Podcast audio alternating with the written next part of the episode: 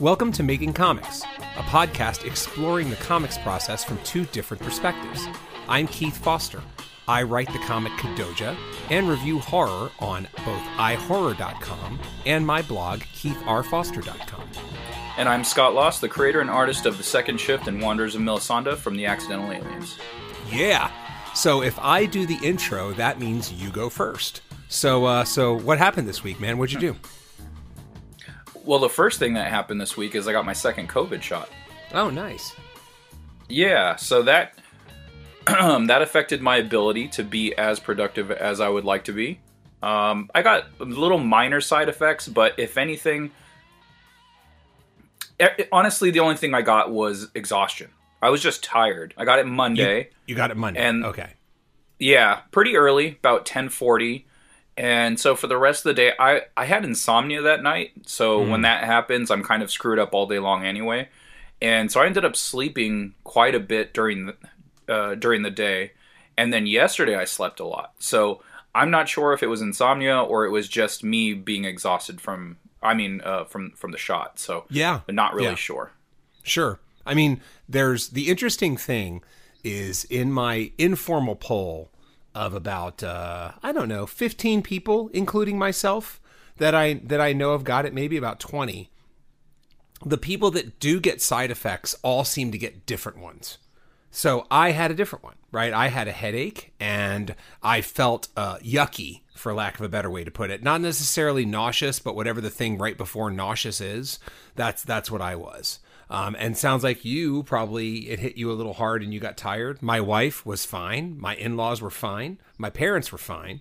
And I have other people, no other people who had like, you know, it, it's like there's this list of about 12 possible side effects, and the people that get them seem to just pick two, but it's a different two. Yeah, it wasn't honestly. It wasn't even bad. It it was just I was tired. That was it. And Yeah, um, yeah. I'd rather have felt that than some of the stuff. I would like my best friend. He said he was laid out all weekend. I was like, oh crap, I don't want Yeah. that.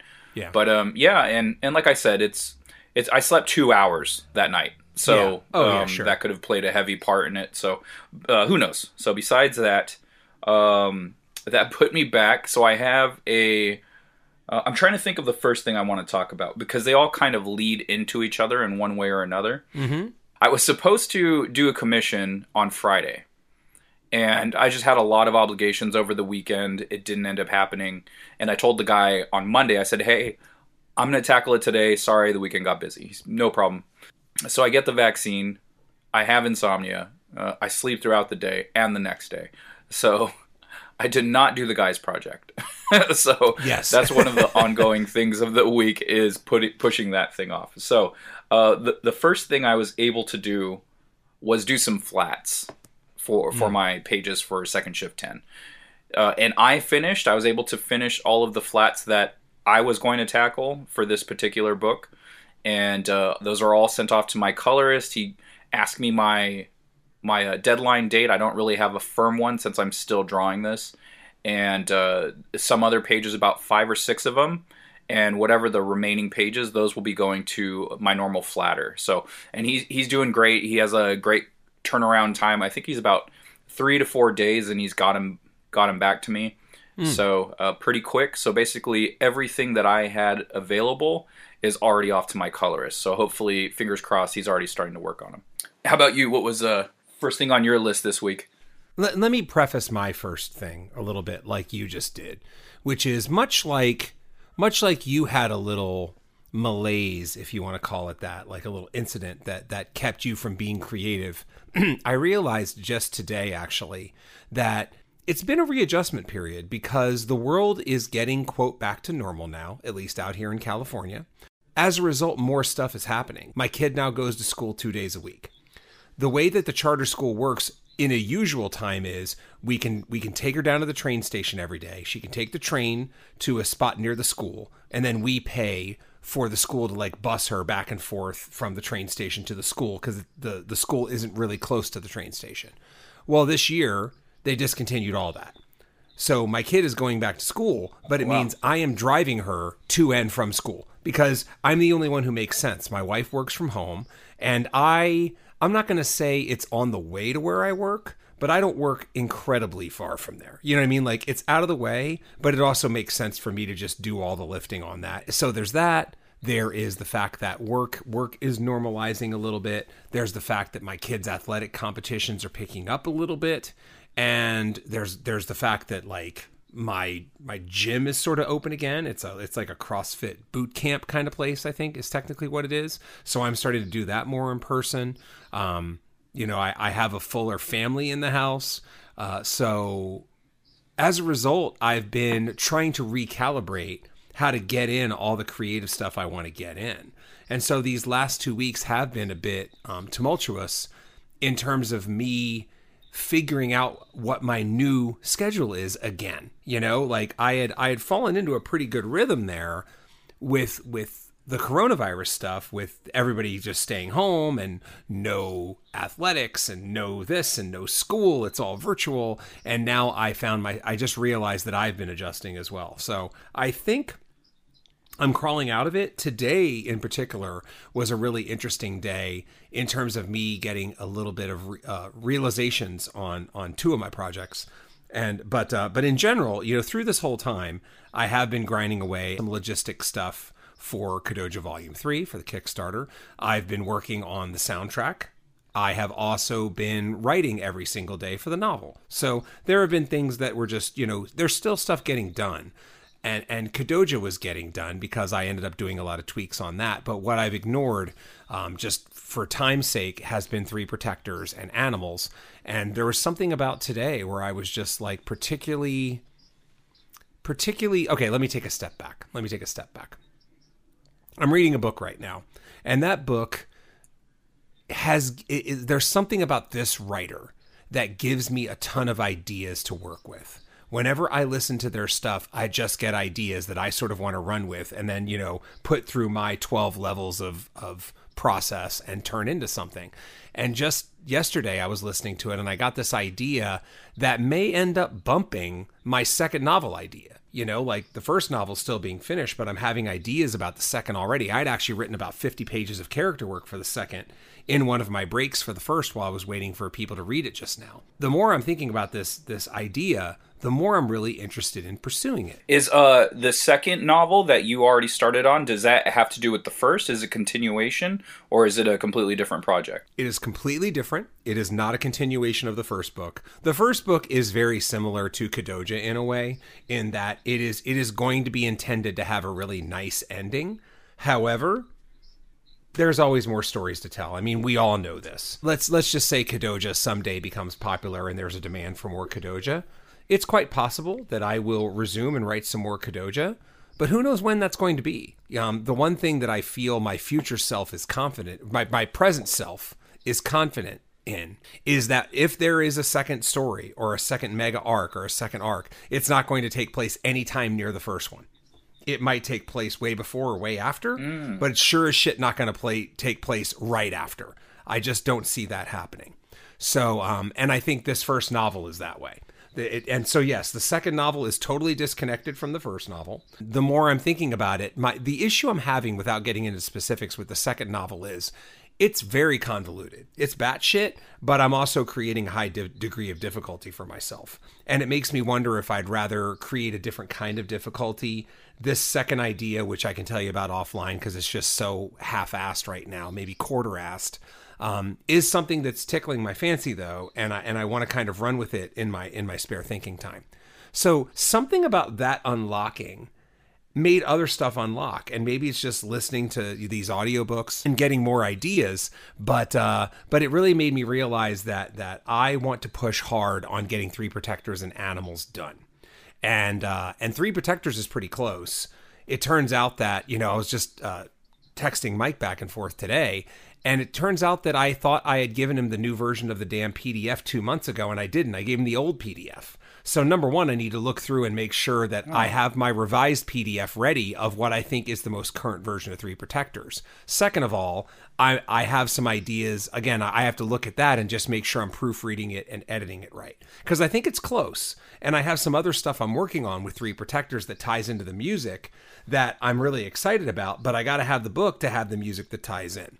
So the music's been done for years. In fact, I'm reworking some of it for the potential soundtrack. So Three Protectors is this close to being done. I just have to cross the finish line with it. And keep in mind, this has been workshop back and forth with Mike and I for years. So we're at a very we're we're at a very close place to the end here. And that's my first thing. So there's a second thing that's going to tie into that, but let's get back to you, man. What was your second thing? So I finalized the lettering for Second Shift issue 11, which was uh, the most recent book that I kickstarted.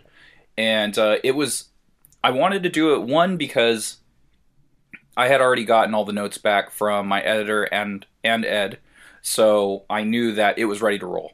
Like it, it was good. I can piece the tails to get the balloons and the tails, like I could splice them together and have those ready to roll. Send them over to uh, uh, Tristan, who's doing who's throwing the PDF together. He's doing a lot of graphic design, um, extra stuff for me, and so I uploaded all those to the Google Drive. I got those taken care of, and uh, as soon as I did that, I sent out my Kickstarter survey, and uh, that was something I was also holding off doing because I wanted to have more ducks in a row. I kind of wanted to have everything almost finished before I sent that out, just in case.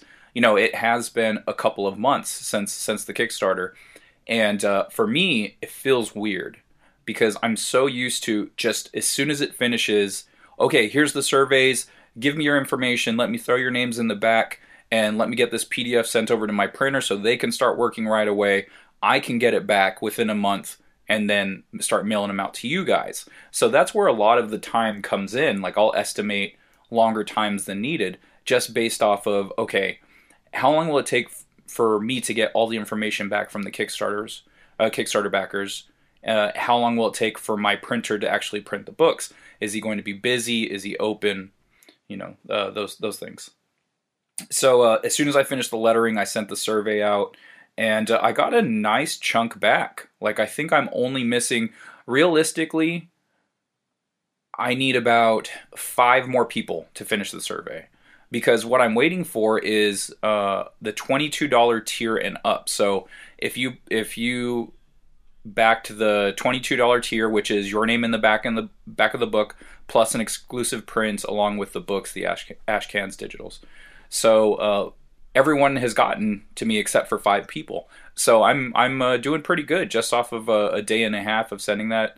And uh, yeah, so hopefully I'll have that in shortly. I'll get all those entered into the back, and the PDF will be off to all of the backers. So I'm going to go a little bit out of turn. I'm going to stick with my flow instead of adapting to yours, because really the first thing was sort of a thing for me, right? It, was this realization about a novel that's kind of out there in the future that I might have a different idea, and that I, you know, this is this is actually an interesting uh, writer thing. I think is that sometimes your ideas, if you listen closely enough, speak to you in terms of like, you know, my second novel idea. I, I like this idea I, I, I do think it's really cool, but there's something about it that's sticking. And, and I've said this in a lot of context in terms of writing, because so much of writing, I mean, we're we're almost going on 25 episodes right now, and and so much of writing to me is big picture.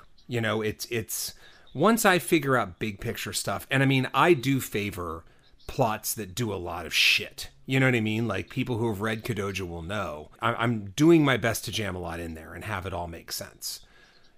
The when people have given Kadoja bad reviews, they've been high. No, I'm just kidding. Um, when when people have given Kadoja bad reviews, they have they're clearly they, on drugs. Exactly. The, the the the the the most common thing about the the the bad reviews has been it's a little too convoluted and um and so in my case like that's that's a bad review i'm willing to deal with and i'm willing to accept because a it's a small percentage.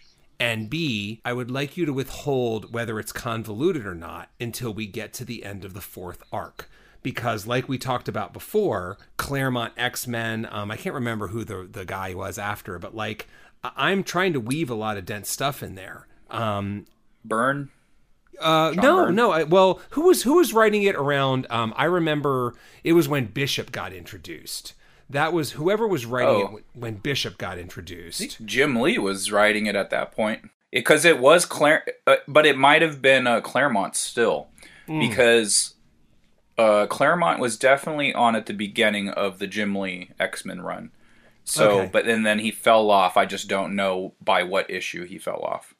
Oh, so I think it was Claire. I think it was Byrne, John Byrne, and and then John Byrne and Claremont, and I think John Byrne just wanted to do it all on his own. So I don't know if he left. I think that's what happened. I think he left to do, and he did Fantastic Four, and then Claremont was on a crazy run, which lasted for years, and then uh, uh, Jim Lee took over, and then they created Image.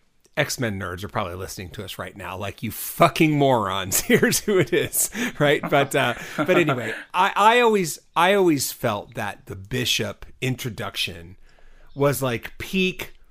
Holy shit! You are introducing so many things, and and wrap for every one thing you wrap up, you introduce twelve. You know, like it was just pretty bonkers. So I'm not going to say that that's what I'm aiming for with Kadoja, but it is a bit of an influence there that there are some threads that are that are there. So I'm going to give two references. One makes sense to people, and one might make sense to like one person.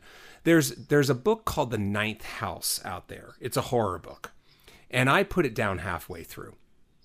And the idea of the book is that Yale is full of nine secret societies that um, are occultists that like you know like like divine from entrails and do black magic and do all this shit and um, and they're competing against each other and you know there's there's a plot involved in that etc etc so i did not like that novel for a few reasons Mo- a lot of them are just on the page. But one of the things that that really stuck me also about the novel is, whoa, whoa, whoa, why are we getting this crazy?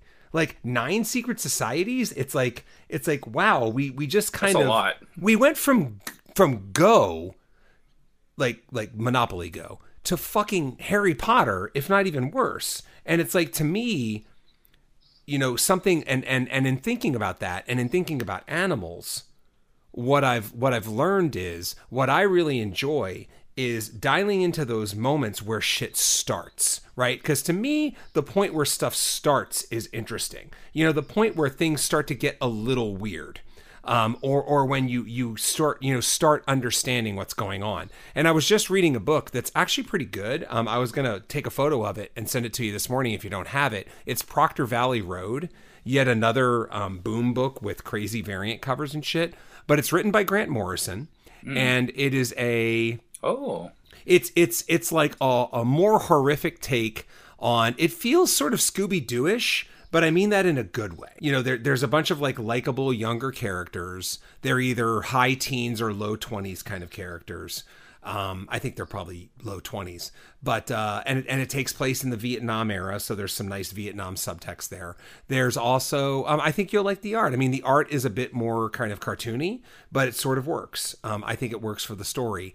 And and the thing is, it also just just has some supernatural shit happen that's completely unexplained that they don't feel the need to explain. And for a second, that bummed me out because it's kind of like, okay, Keith is interested in the mechanics of that, but that's something that I think I've since realized that is just how Keith thinks. But it did open up my brain a little bit on animals, and um, as written, which very which no one will ever see. It is in fact very very like it's not very divorced from reality.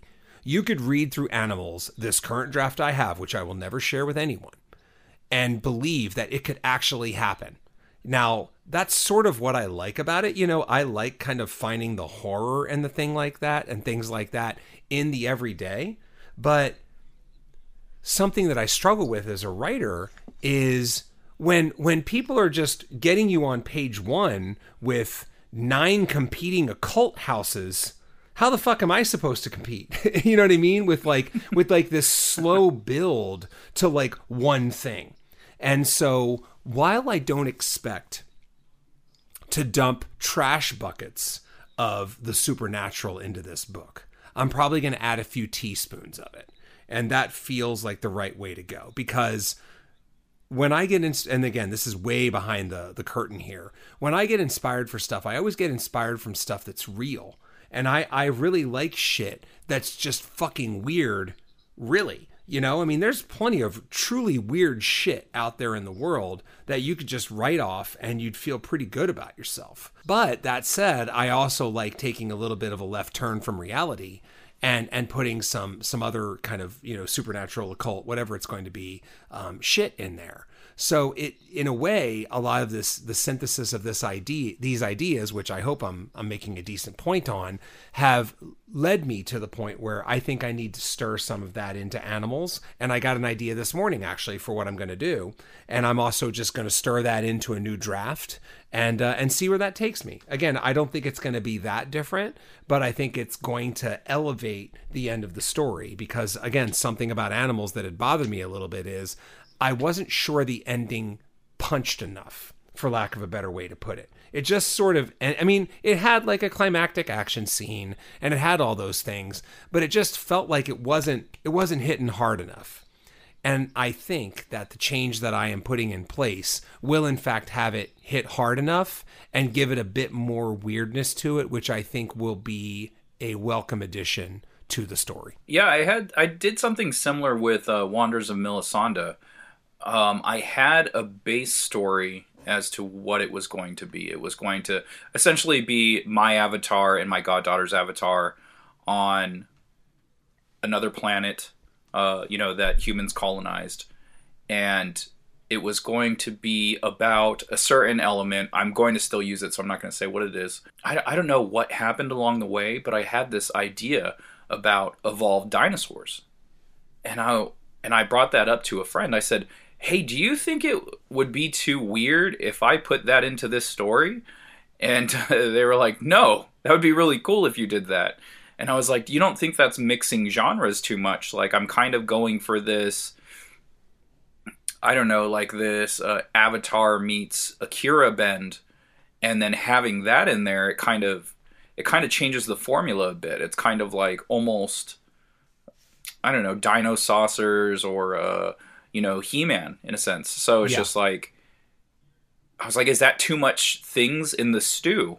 And and and you know, for a stew, it's not. You could throw a whole shitload of stuff in a stew, and it'll come out great. So yes, um, everyone I talked to thought it was a great element, and I've gotten tons of great feedback on Wanderers. So I yeah. realized, you know, even going going into the second issue, I knew it was the right choice. So yeah, sometimes sometimes inspirational hit you out of nowhere and you kind of question should I be doing this? And you know, for me, I needed that confirmation like this is the right move. You should go for it. Yeah, yeah, and I mean, I that you, you bring up something that that don't know if it has a place in storytelling. I sort of think it does actually because it goes into my whoa, whoa, whoa, why are you dumping that much shit into the broth thing? But like, one of my favorite theories of wardrobe is any two colors match. You throw a third color in there, you better watch it you know um, and and so i think on that level too one of my magic things is always to take three elements of a story together that have never necessarily been done before. Sometimes you can do two and that's enough but three is is definitely kind of like my my threshold if that makes sense for the amount of story elements i really want to combine. Um, so i think that but i mean you can you can take any two things and i think they're going to work really well um, and maybe throw a third thing on there for seasoning. And I happen to think you're good to go. You know that that's where you get interesting shit um, when you start to add that third thing. If you add the fourth thing, just be careful, right? It, it might it might be the best thing ever, and it might spoil the broth. You, you're just you you know you can never be sure until you give it a go. Yeah, that was uh that was pretty much my I guess big second thing. Everything else is small. What else do you have? Um, I just got pretty much one thing left and uh, a note, and I'm sure you're going to touch on it, so I'll, I'll get I'll cross that cross pollinate that when you get to that part of your your spiel. Um, so I ended up going back and looking at some pages that I was going to have my flatter do, just because there's so much more on the page. It's like, okay, that's not worth my time. I'll pay someone to do that. A lot of the pages I tackled when I was flatting were super simple. It was just like, you know, big panels, lots of, or just characters, um, you know, simple forms. So one of the pages I saw, there, there's something about looking at an image at a smaller scope, and you can kind of see errors you didn't see before. And that's something I learned from uh, Richard Friend on his YouTube page. Like he talks about it a lot. He goes, "Yeah, you can really see, you know the the frame, the form of a page, um, and you can see errors when you when you shrink the image. And you know if it reads well small, then you're probably good to go. So there was something sticking out on one of these pages that I had finished that I needed to tweak, and so uh, in doing that, I, I finished that panel and I ended up adding some more characters. Like I was, I remember when I was working on that page, there's tons of background element, tons of characters, animals, and so I was like, God, I'm okay. I've spent like 18 hours on this page. I need to move on. And uh, luckily, seeing those that error that needed to be fixed gave me gave me a little bit more energy to add a couple more characters into a panel. So um, yeah, so that was like my last thing was tweaking another page and and putting that on the pile. So uh, still six left. So um, but though a couple of them are halfway done, so I, I feel like I'm moving on moving along pretty nicely. That's cool. That's cool. That actually reminds me of a, a music trick that a lot of people, um, a lot of producers, and a lot of people who do mastering and or final mixing on albums say, which is when in doubt, turn it down. By turning your mix down and by turning everything down low, you get a much better sense of what of what the proportion of instruments is versus when you start to crank it up and uh, damn it if it doesn't work. You know what i mean? Like you turn you and what the general rule is keep on turning it down. And and if an instrument disappears before the others that gives you an idea that it's too low right? Or or the other you know or or you know could be two things disappear and one thing stays and the one thing is too high. So you get a really good impression when you dial the mix way down. sense. a lot of people a lot of people always think like more is better, louder is better, you know, and and of course this always happens in, you know, these fancy ass studios where people have, you know, tens if not hundreds of thousands of dollars of equipment and they want to show it off. Yeah, yeah, shit's going to sound really good there. And and maybe it'll sound good at high volumes, but how does it sound low? You know, so uh, I think that's really cool, man. I mean, I'm I'm working on some art stuff obviously for animals and I'll uh, I'll see if I can just throw that in there and make that a little technique for checking my own pages that I'm laying out right now with of course the help of Albert. Another trick you can do is flip the image. And that's something I learned from Jim Lee. Like I would see him draw, and so he would grab the board and he would hold flip it over and hold it up to the light. And um, you know, when asked what he was doing, he's saying, "I can see all the errors that way." Like when you're looking at something uh, the way you, you're drawing it. There's something about that. It doesn't let you see the errors of your ways. So when you reverse, you mirror the image, you can see everything. So uh, if you're working digitally, yeah, something else I suggest you do is uh, flip it and check it out. Interesting. Interesting. No, that's that's pretty cool. I don't know if I really have a third thing. I mean, I don't know if you thought I was going to touch on this, but you know, the the obvious third thing, at least to me, is that you sending your Kickstarter survey got me off my ass and got me to send out my Kickstarter survey. Something I so so for those of you that that for, that actually pledged both of our Kickstarters, and I think there are a few. Yep. I think there are a few. Um, you're going to notice an alarming similarity, or you already have, between Scott and mine's survey, and that's because Scott made no secret of sharing his survey stuff with me. And um, you know, some of it I reworded, but one of them I just loved was the mailing list question, where it was like yes, whatever, and then you know the no to the mailing list is the government is watching. I just thought that was perfect, and if it ain't if it ain't broke, don't fix it, man. I loved that. right on, man. so yeah, I, I kept my surveys. I mean, it was interesting because because I, I did I did my first survey and I was like, oh, let me go ahead and send out this survey. And then I did that, and and all of a sudden, by hitting send on that first survey, what I realized is I was signing myself up to do all of them because you can't send out the first tier surveys and not send out the second, third, every single one because you want to get them all sent out. You know, like you you've you've done it, you're cut and pasting your questions, um, and you're you're ready to roll. So so why not do it? So I sent that out and then sent out the update to everybody just today actually. And um and so yeah man it'll be fun to see this stuff rolling back in. I mean again i have some time. Um, we're recording this in late april. It'll probably go up in early may this book is not going to the printer until July, um, but you know I, I I'm encouraging people to give me their information because I'm going to be assembling the PDF soon, um, or at least I'll be assembling these pages of the PDF as I wait for the final things to come in. You know the art, the lettering, all that stuff for Chapter Four, aka Issue Four of Kadoja Volume 3 because, again, the first three chapters are effectively done. We are just cranking through on the fourth and final chapter, and we will be uh, we'll be in great shape after that. Did you happen to take a look at some of the surveys you got back yet? One, just because I was curious if the person um, wanted to be on the emailing list, and they did. So that made me feel pretty good. but, oh, okay. Um, but yeah. yeah, I mean, that, yeah, I and and I and of course I'm interested in seeing where people got where people heard about it. You know, that was that was always that's always an interesting thing to see. Yeah, that was uh, that was what I was going to touch on. Is uh, I got a large majority back, like I had said, and six randomly found it on Kickstarter that I've seen so far and uh, one actually backed it because of the podcast. They listened to the podcast. No shit. So that was super cool. Hey, man, thank you. Yeah, I mean, my questions were basically yours. There's not a lot, you know. If I find out where you heard about us, um, that's that's probably the most interesting question. Everything else is sort of, you know, what's your email, what's your handle, what's your address, can I add you to the mailing list, et cetera, et cetera. I mean, I'd I'd love to, you know, I'd love to ask what you you know what you think of the 76ers defensive rating with Ben Simmons on the floor, you know, or or I would love to ask you, you know, what what's your favorite track off Enter the Wu Tang or something, but you know that that's not exactly survey material. You should have. It would have been funny. you could have had the uh, option of putting it and uh, it being an yeah. optional question to answer. Yeah, and then they they they could have gave it to you. That would have been cool. Um, and honestly, that whole uh, the the Kickstarter you know projects we like thing i think that's going to make it more fascinating like when you see oh found it on kickstarter it's like oh it was either you know them promoting it or sometimes people just you know skim the comics on kickstarter and that's what happened with a, a few people on mine so i think that's very fascinating when i do feel like perusing kickstarter i'll just go to the front page i'll hit comics i'll hit all and it'll give me every single project Mm-hmm. And um, you know, I'll just look at it from top to bottom and see what's there. If there's anything interesting looking, if the art looks good, I'll I'll pop in and see. You know, are the interiors the same? Okay, they are. How much are they asking? Fifteen dollars for a single issue? No, I'm cool. I'm gonna pass on that.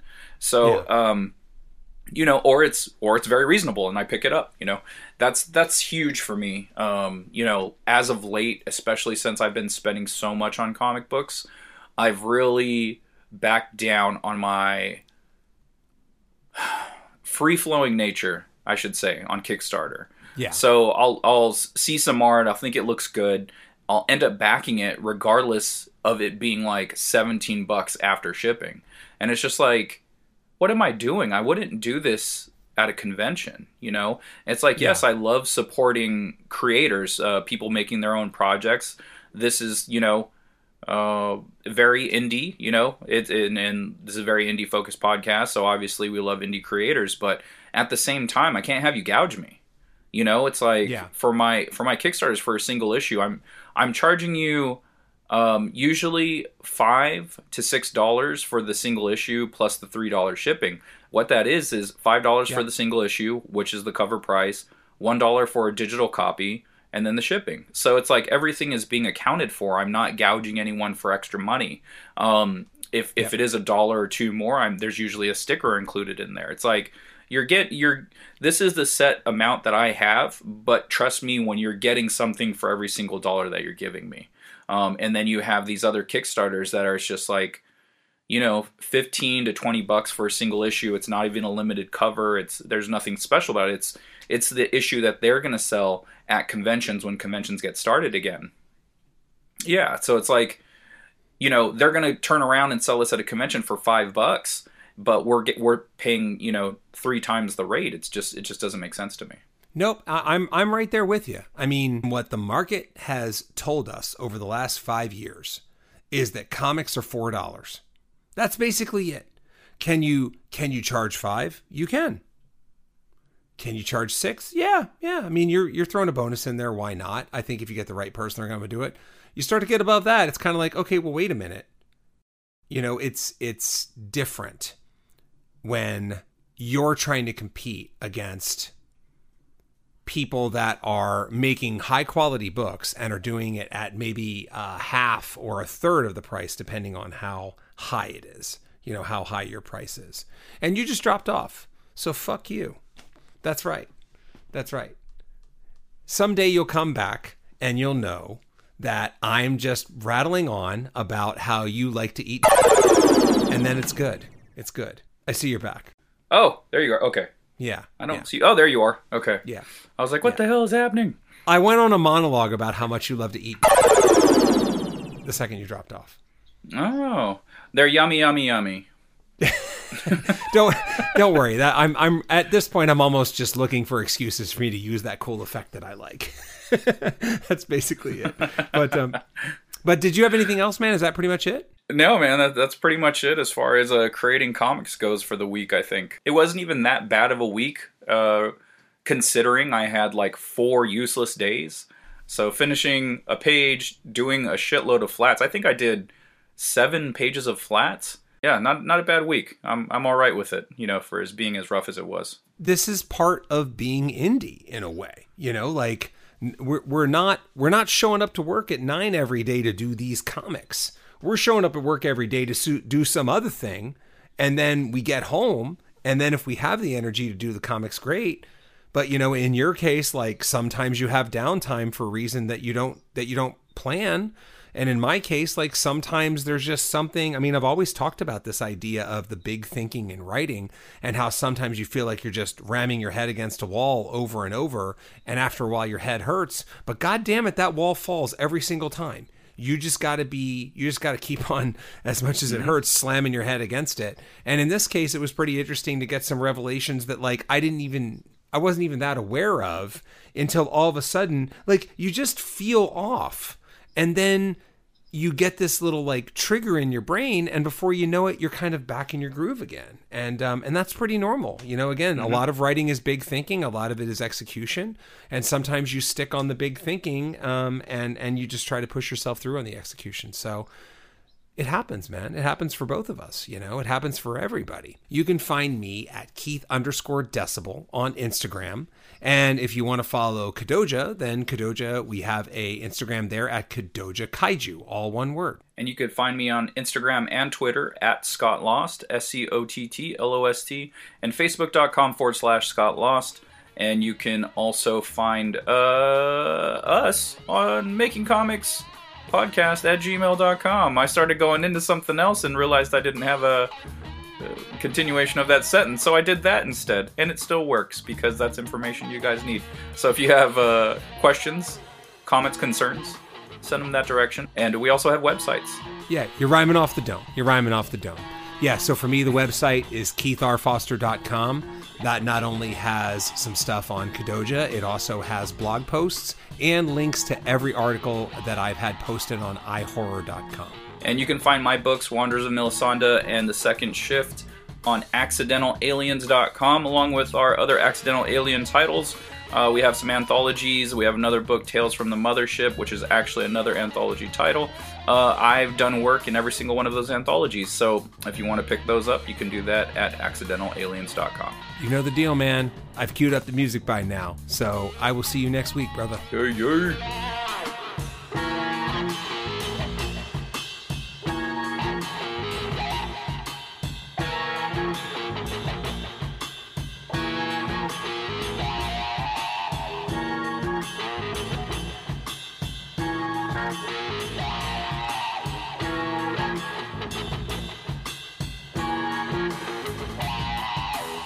I don't want to make the thing perfect comics, right? Because if you make perfect comics, in my opinion, you set the bar too goddamn high. You know, and like if it's not Watchmen, Sandman, or Batman Dark Knight Returns, then it's hard for me to think it's perfect. Um, but if you think about like, you know, what we ended up kind of doing there was talking about excellent modern comics that might be getting slept on a little bit. I mean, comics is a big there's a lot of comics out there, man, and um, and I think it's worth recognizing the ones that are at least excellent. You know, depending on on what you're going for, and I think one that I one that I almost mentioned last week. I was this close to mentioning it, and then I forgot because we just got caught up in some kind of conversation. It's Godzilla: The Half Century War by James Stokoe. So mm. I realize, look, as someone who writes and publishes a giant monster comic, 70% of people that are listening to me right now are like, "Oh fuck, giant monsters are stupid." there's something about giant monsters that people just sort of turn off. And um, and I would say that Godzilla Half Century War is quite good. Um, it's probably better if you're deep into Godzilla knowledge, but I think it serves as a really cool like what it does is it picks a couple time touch points in time that coincide with the Godzilla mythos and present a really interesting story there. So, um, and it's by James Stokoe, who I think I recommended to you off the air as the writer and artist of an uh, a really good new comic called Orphan and the Five Beasts, which is Shaw Brothers meets Riki-Oh in terms of just like a crazy modern kung fu comic. I mean, it is absolutely in my lane. You know, I am someone who my favorite comic of all time is Infinite Kung Fu by Kagan McLeod. This is very much in that kind of like batshit crazy modern kung fu thing. So Godzilla Half Century War is excellent. I just wanted to add that. Um, and and you know, I understand that giant monsters are are a bit of a niche, but um, but you know, maybe it interests you and maybe you give it a try. Anyway, did you have anything you wanted to add? Yeah, I read uh, on your rec. Well, I had already bought the book, but you recommended. Uh, was it the Silver Coin? I believe Yeah, that's Silver what it was Coin. called. Mm-hmm. Silver Coin. Uh, that one was that Chip Zdarsky.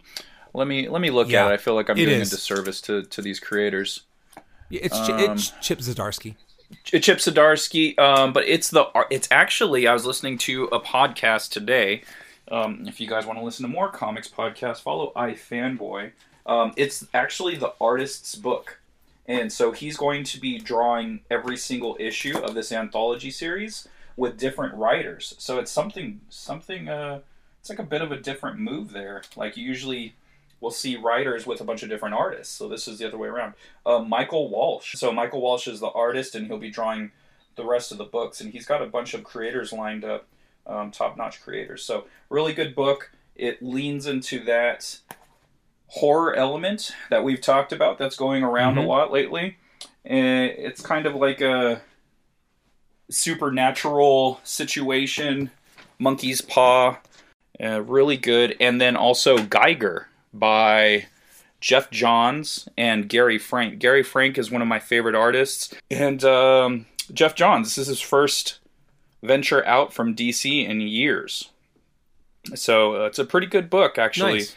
Like there Nice. was a lot of dialogue to start, but um, it just gets moving. You know, after a couple of pages, it gets moving. So So actually, that that reminds me of something, which is I'm gonna mention a comic right now, and I'm also gonna kind of I'm gonna go toe to toe with you on something, um, which is at your recommendation, which I think you recommended on the air last week.